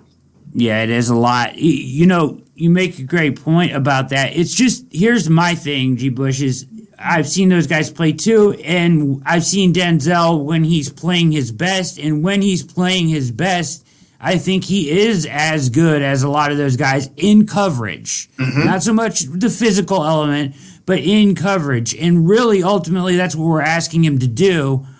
I, I you know, I would do 15, 16, 17, you know, I don't know. But you get up there towards 20, you're asking a lot. If you're going to ask for 20 or or 18 or 19, then you got to be show me that you're healthy for 14 games this year and you're going to do it on a, on a on a more consistent basis.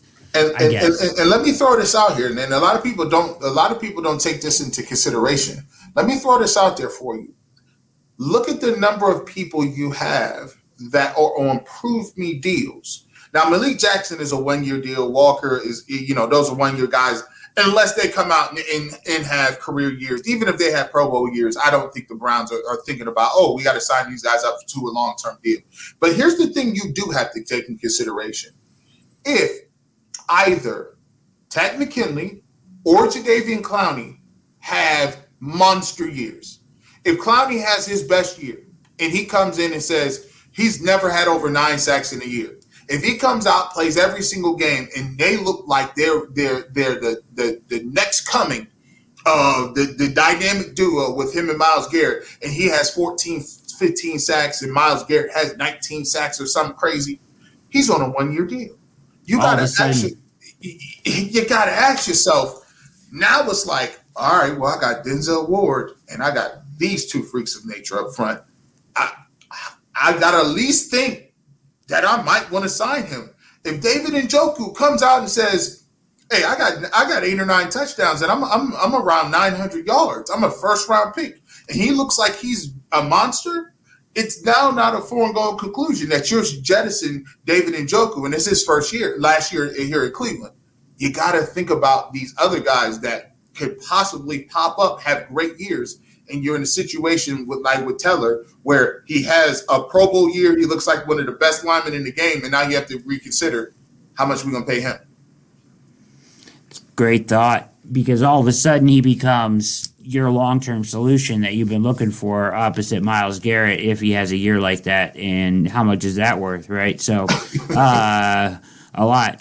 So yeah, I mean Denzel is, is, a question. I think a lot depends on his performance this year, and you know I'm I would I would like cornerbacks are at such a premium that if he does show out, I'm cool with it, right? Like, right. If he was going to be dominated, I'll take it. Yeah, you, they're hard to find. It's hard to find guys like Denzel, right? Like it's hard to find guys like him. So, so you know, show me that you can play 14 games healthy. Just make some big plays in crunch time and I'm cool with with it. And and I'll yeah I'll replace Wyatt Teller instead. I guess I don't know. Uh, Man, that, good that's, Yeah, that's the next question. Is Wyatt Teller? What do you want to do with him? Well, let's let's take a look at it. So let's get in the hot tub time machine and, and go down and figure out what, what Wyatt Teller is making. Wyatt Teller is actually making uh he's making like Ford F one fifty money. Uh Wyatt Teller is actually making like two hundred and fifty four thousand dollars a year, like guaranteed money. He, he his contract is is literally six hundred seventy eight thousand dollars. He he just made himself the highest rated lineman in the game according to Pro Football Focus. I think it's a ninety two point nine or yeah. something stupid. So yeah. you take a look at what he's doing at 27. I think you can get you, you can get away um a, a little bit cheaper here because he is 27 and you can say we're going to give you a long-term deal. That puts you up to uh, give him a four-year deal uh, and you know go ahead and give him you know maybe 10 11 million dollars a year. And he may take that because right now you, you, don't expect a guy who who comes out of nowhere at 27 you know in a couple years he's going to be 30 you, you, can still get him together. If, if you look at the guy and he plays a position that traditionally does not make a bunch of money uh, as a guard. So you're looking at uh, uh, you know the highest paid guards in the game. Uh, you got guys like Brandon Scherff, uh, and he's making $18 million a year. I don't know how that's possible. You are a guard. Yeah. Uh, maybe it's a one year deal. I don't know, but that's a boatload of money. Uh, Yeah. You got Zack Martin, who is 31 at this point. Zack Martin is making 14 a year. Uh, Brandon Brooks for the you know the Eagles is, is making 14 million a year. But these guys are 31, 32, 30 years old. Uh, David DeCastro is making 10 million a year. He's 31. Uh, you look at these guys, uh, even even Kevin Zeitler. Kevin Zeitler signed for seven and a half million, right? Seven point five. Um, his total guarantees is 16 million. If the Browns say, listen, let's get you up there, we're going to sign you to a four year deal. We're going to give you about 11 million dollars a year. We're going to put you ahead of. Uh, you're going to make the fourth highest paid guard. We're going to put you above uh, uh, uh, Graham uh, Graham Gasol, Gasol uh, from the Broncos at 29 years old. We'll make you the third highest paid lineman, maybe 12 million dollars, and see if you'll sign it. I think he might sign it, and, and if you can get him for 12 million dollars, you know, I think that's a nice bump for a guy who was an undrafted free agent. It's interesting. I don't know if you would. That's I mean that's tough because like uh James makes a good point. Well, you to tell us the contract he's on right now, one year, two point one million dollars. I don't think he's made much money in his career, obviously. No, he hasn't made any no money. So So if you he give made him, if you if you can, and here's always funny, just front load the deal. You know, everybody thinks just front load it. Everybody Yeah. thinks that front loading means you, you can just go ahead and just pay everybody a hundred million dollars. Front loaded, G. Bush.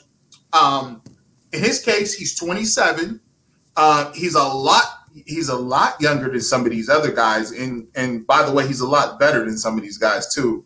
Uh, but I think by playing guard, he can get to, if you if you if you gave him 11 million a year, and his guaranteed money was like, uh, you know, 28 million. I think he might be like, yo, I'll take that. I'll- Yeah. we'll see what we can do. twenty eight. Yeah, yeah. That's that. I mean, that's a good amount for a, a guard right there of guaranteed cash. Uh, you know, so yeah. I mean, I, I I would hope he would take that. I mean, that would be a steal. I think for the kind of player that he's going to turn into be. Here's my thing, like with him is, is like. I know he's a stud and he's a different breed, and but his work with Bill Callahan kind of you know developed him into what he was. He wasn't this player in Buffalo. No, he was he nowhere became near this. Yeah, he became this player when when working with Callahan and in this scheme, right? Uh, I think i i man, I see where you're going. I, when What's I watch to say that James Hudson can't be him? well, listen, I think James Hudson is a guy who's they're they're trying to get a swing guy like that. Yeah, Um, I look at it like this.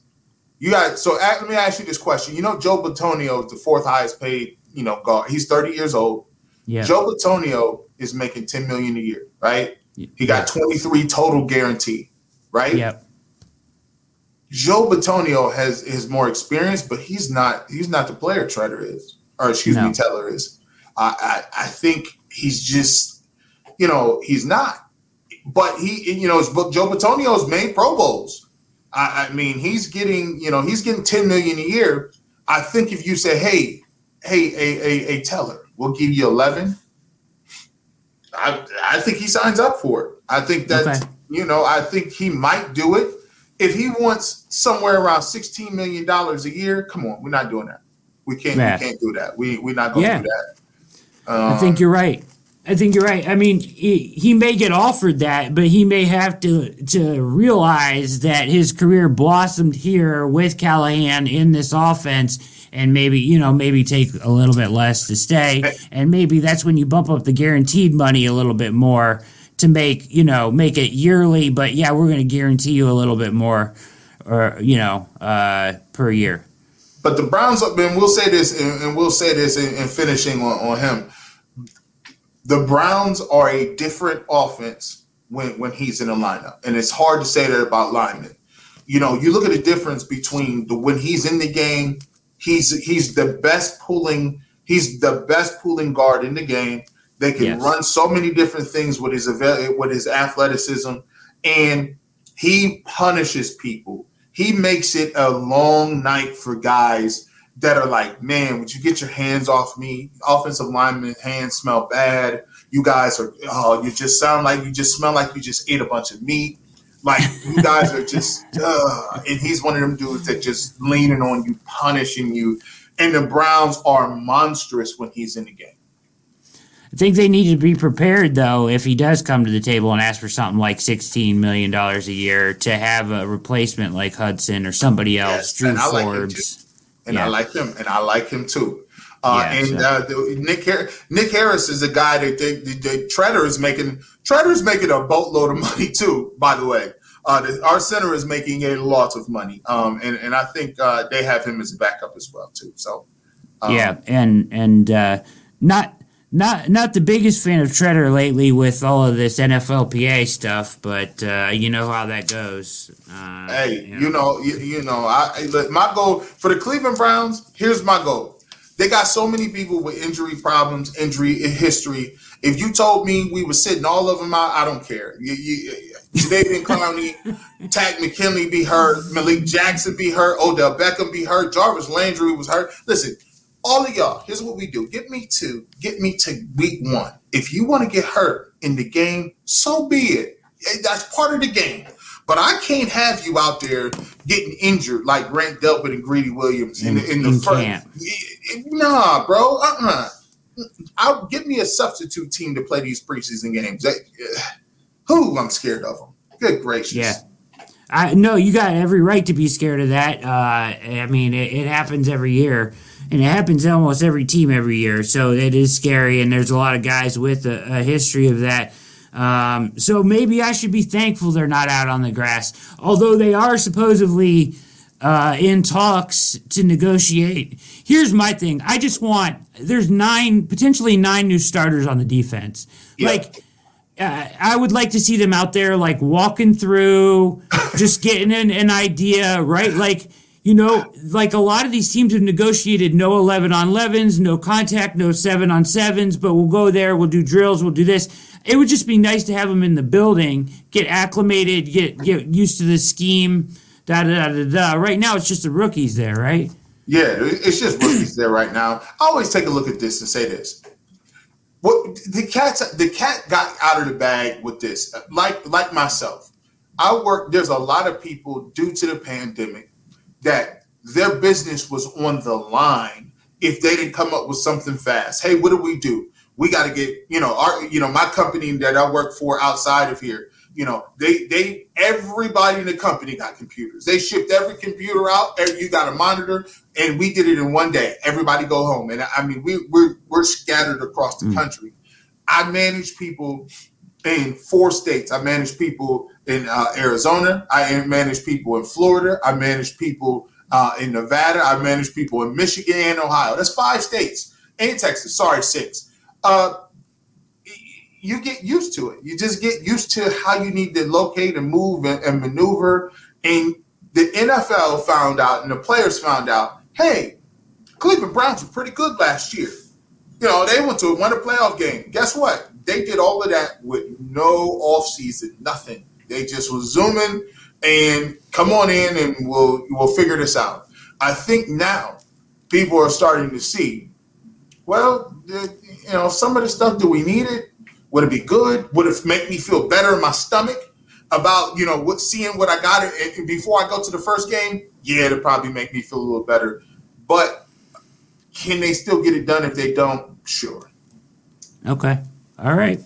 Hey, two days in a row. Jake told me I know don't need to worry. You're telling me I don't need to worry. I'm, I might as well just stop worrying. Shit. I mean, hey, don't, hey, don't. And, and by the way, by the way, you, you, got a damn good football team. You got a lot of talent. Uh, talent, right. talent usually comes to the top. Uh, our old Browns, yeah, we, we needed all the practice in the world, and then we still getting beat, breaks beat off, finding ways to lose. So I'll take the talent, rested talent over uh, you know, really oiled, mediocre guys. Bubble wrap them up, right? Yeah, Bubble wrap till uh, week one. Put them together. Yep. All right. Uh, can the Brown last two questions for you, G. Bush? Can the Browns win? Will the Browns win the North? And uh, you got a record prediction for me? Um, I got the I got the Browns. I, am still trying to figure this thing out. When you add another game, I was I, I think I think I got the Browns. You know, it would have been 12 and four, but now I think they I think it's 13 and four. I actually yes. think the Browns. Um, think that I think the Browns have a relatively easy schedule. Um, past the first game against Kansas City, you, you look at the teams where they got they got the games on the road. I think the pivotal um, game and the quirk of the season is to figure out uh, when you're talking about playing your division foe that's probably a, a, team that's going to be looking to compete with you all year for the division when you got them back to back weeks that's a that's a really crazy little quirk but the thing that really helps the cleveland browns out though, though when you talk about that quirk is they got the bye so you got the Ravens, then you got to bye, then you got the Ravens again. So either way, if you win that game the first time, the Ravens have to win the second game. That's an elimination game in the division. Either one of those two teams cannot afford to take two L's. You have to split at all costs. That's a that's an elimination game. I think when you look at the Brown season, uh, there's a couple of games where that one of those games is a little tricky. Um, I think the Green Bay Packer game is tricky at Lambeau if you got if you got Aaron Rodgers. Uh, the first game of the season uh, against Patrick Mahomes and Andy Reid in, in, in, Kansas City Arrowhead, that's tough as that's tough as hell. Uh, but other than that, you look down that schedule, I don't see any crazy back back or crazy games that I'm like, oh my goodness, we can't win that. No, I don't. I, I think there's a sleeper game. I think the Vikings will be a sleeper. Um, I like their roster, Cousins. I like uh, I like uh, what, what, they got. Dalvin Cook, Thielen, uh, Je- Jefferson was the best receiver, um, one of the best rookies in the game. I like that game a little a little crazy with that, and um, you know, and, and, think about this. I, I, I highlight and foreshadow this. The Green Bay Packers on Christmas Day is by far one of the best games in Browns history when it comes to are you ready to watch that? I enjoyed watching the Browns play the Cowboys with the great uniforms, the Browns, the chocolate Browns. But can you imagine? Can you yep. imagine the, the, Aaron Rodgers and the Green Bay Packers at Lambeau Field Christmas Day? and you talking about the Browns out there in their traditional uniforms. the, the, yeah. the, these are pillars. These are pillars of the National Football League and you got them on Christmas Day. That's second to none. Uh, I think it's bigger than the Warriors, Cavs every single Christmas. That is a prime time game, and I'm ready for that. I'm ready for that one. Yeah, no question. A uh, couple interesting points on the schedule while we're on it here. No matter really what, the Browns are going to end up playing Aaron Rodgers. So they got Denver on their schedule, they got Oakland on their schedule, they got Green Bay on their schedule. So they're going to get him one way or another, uh, probably. you know, either, no matter where he ends up. We hedged our bet. We probably gonna see Aaron Rodgers, right? Yes, yeah. And uh, I, you know, I wrote an article about the Ravens bye week Ravens because I think it plays huge to the Browns' favor in that when you get ready for the Ravens, it's like getting ready for like the wing T or something like that, right? Like you in the middle of your season, you have to all of a sudden change the way you get ready for every other team and get ready for them differently instead of having to do that two separate times mixed in with a bunch of games, you only have to do it once for three straight weeks. That really lightens the load throughout the rest of the schedule. Oh yeah, it does. It, it, it's it, you know what you did well in the game. You can clean up what you did wrong in the game. In Baltimore, I believe the way their schedule goes, I think they play a tough game after us. Um, at Pittsburgh. At Pittsburgh. So, and I think I, have been on record saying I, I think Pittsburgh this year um, is is a nine and eight type team. I think they're nine and eight type team. They'd be fighting for their playoff hopes d- during that period, and it's at Pittsburgh after a tough division game with us, and then you come back to us and you got to play us at home now. You know, yeah. For them, they best win that first game. To, for them, they, they might want to win that game.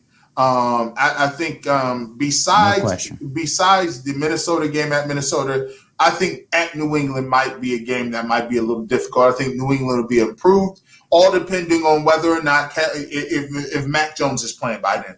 If Mac Jones is playing by then, I'm not worried about him uh, at all. Like because if Cam Newton is still playing, that means by that time in the season, they're competitive. They're winning games. They're they're doing things. They got people out there. And note to New England, New England Patriots, if you're smart, if you're listening to G. Bush, man, and always come to the barbershop, if you're smart, you would be doing this. Why are you not? Why have you not called the the Atlanta Falcons about Julio Jones? Why have you not been knocking on the door? That is a guy that can get you to the playoffs. I told you about those little tertiary small teams. You have a you have the availability to then be saying, "Oh no, you put you put the Colts above us." No, we they went and got two tight ends. They went and upgraded the offensive line. They can keep Stephon Gilmore. You still got Cam Newton second year, and you throw Julio Jones in there. I'm just giving you pointers, so you can go ahead and thank me. Yeah, uh, see, I think I think you might end up in Tennessee, G. Bush. Whew. And Tennessee just got rid of uh, Corey. What's his name? Um, Davis. Davis. Uh, AJ Brown is is a monster. Uh, you know, that's another place. That's another place. They got their yeah, they got place. their cap in order. You see, you see, no matter who gets them, has to have their cap in order too, because yeah, yeah you you might be giving up a second round pick, but the real cost is taking on that salary in a cap crunch season. And, and you know the crazy part about it is, beside, and that's why we talk about certain things in Cleveland because Cleveland is like only one of the only teams that can absorb a blow like that, which is crazy because you think like, well you know, they got Jarvis Landry. Got, I mean, that's a stupid, talented. That's over the top good. Um, as far as the receiving corps, and the crazy thing about it is, the Browns could possibly, you know, sign him and then they can cut him next year and it's dead cap money. He's not gonna his cap number goes to like eleven million dollars or something next year. Uh, you know, if if the price goes down to you find people that don't have the price. If you people always ask me if you're the Browns and they want a third or a fourth round pick, you're like, we can do that. I mean, yeah, heck yeah. Because some yeah. people might say, do you think Odell Beckham Jr. is going to play 17 games? I, I don't think he's going. I, given his career, I'd have to. I had to waver on the side of no. You just yeah. have to say whether or not Baker Mayfield has a has he gotten to the point where his progression is I'm the man, I'll throw you the ball when I see you open. I'm not forcing the ball to nobody else. I'm the dude in this offense. And you guys can fill in wherever you fill in. I don't care what the name looks like. I'm throwing to where I want to throw to. If he's that guy, you you wouldn't have no problems bringing him in. Who cares? Baker will uh, figure it out like Tom Brady does. Uh, but if you don't think he's that guy, you just let Julio hang out there for a little bit.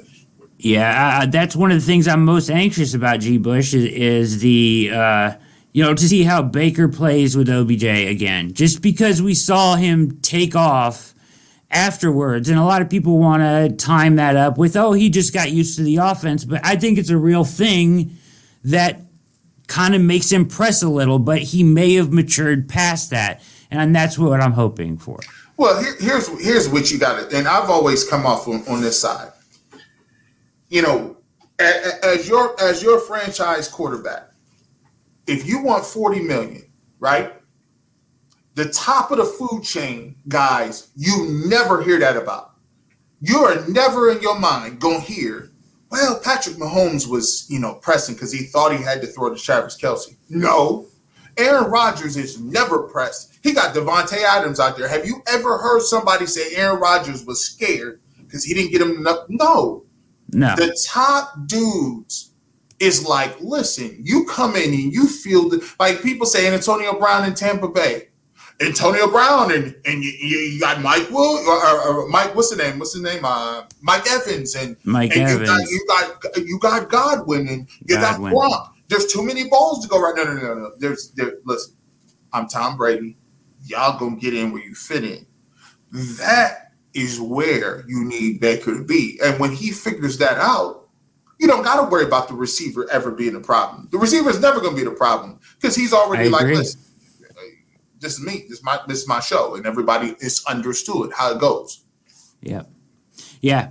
I mean that that's what I hope we see. I mean I think that that could result in that offense taking the next step, like even a further step where Odell Beckham Jr. is just dynamite in the offense, and and that's and when he gets explosive, and Baker is like I don't care who's getting the ball, and he's getting it naturally in the in the in the natural organic scheme of the offense. That's when this offense will really explode. Yeah, it'll be uh, uh, you know that with the running game, and now you can call different plays, and now you can get creative, and you know they have every ingredient that they need to make a great cake. They got every ingredient. They got the you know how many oftentimes do we say, but we're losing our offensive line. We we need a lineman to protect this backside. Uh, we we talk about we need a playmaker and a receiver uh, uh to get deep oh, we need a, we need a security blanket to run under under. We need running backs. We need we need to run the football more effectively. Uh, we need a pass rusher. We need guys. The Browns have every single ingredient for a great season. It's just about going out and, and guys reaching their best potential and, and, and, putting their best foot forward when the pressure's on. That's all. That's all it comes down to. Listen, man, Garrett Bush of 92.3 The Fan, host of The Barbershop every Saturday, 8 to noon, co host of the Cleveland Browns Tailgate Show on Sunday, Browns game days, 10 a.m. to kick off. Go to the YouTube channel, The Barbershop, and subscribe and like and watch his show as uh, many of you have tuned in to watch him tonight. We almost went two hours, brother. Two hours. Easy Just money. talking football. Easy that's money. it. That's it. No pen, no pad, no nothing. See, a lot of y'all cats, y'all better start working on your game, man. Stop coming out here with this filler material. You got to get it in. You got to know your stuff, man. Two hours, we just going off the top, man. That's beautiful, man. There you go. G. Bush, you the man. I appreciate your time. Uh, go get uh, get back to whatever you were planning on doing tonight before I hijacked your evening. And uh, but but it's been a pleasure, man. This has been a pleasure. We got to do it more often. Hey, man, I'm always here when you need me, bro. Always, and we're gonna have to do return the favor. We're gonna have you on the platform. We need you to come on the barbershop and get you over here and get these streams going, man. We're gonna have to have you on, man. You know that. I, would be happy to do it anytime, sir. You're a good man, gentleman, and a scholar, and I appreciate you. Appreciate and you. with that, for Mikey on the ones and twos, big thanks to G. Bush, 92.3 The Fan. My name is Brad Ward. This has been another episode of All Eyes on Cleveland. We are out.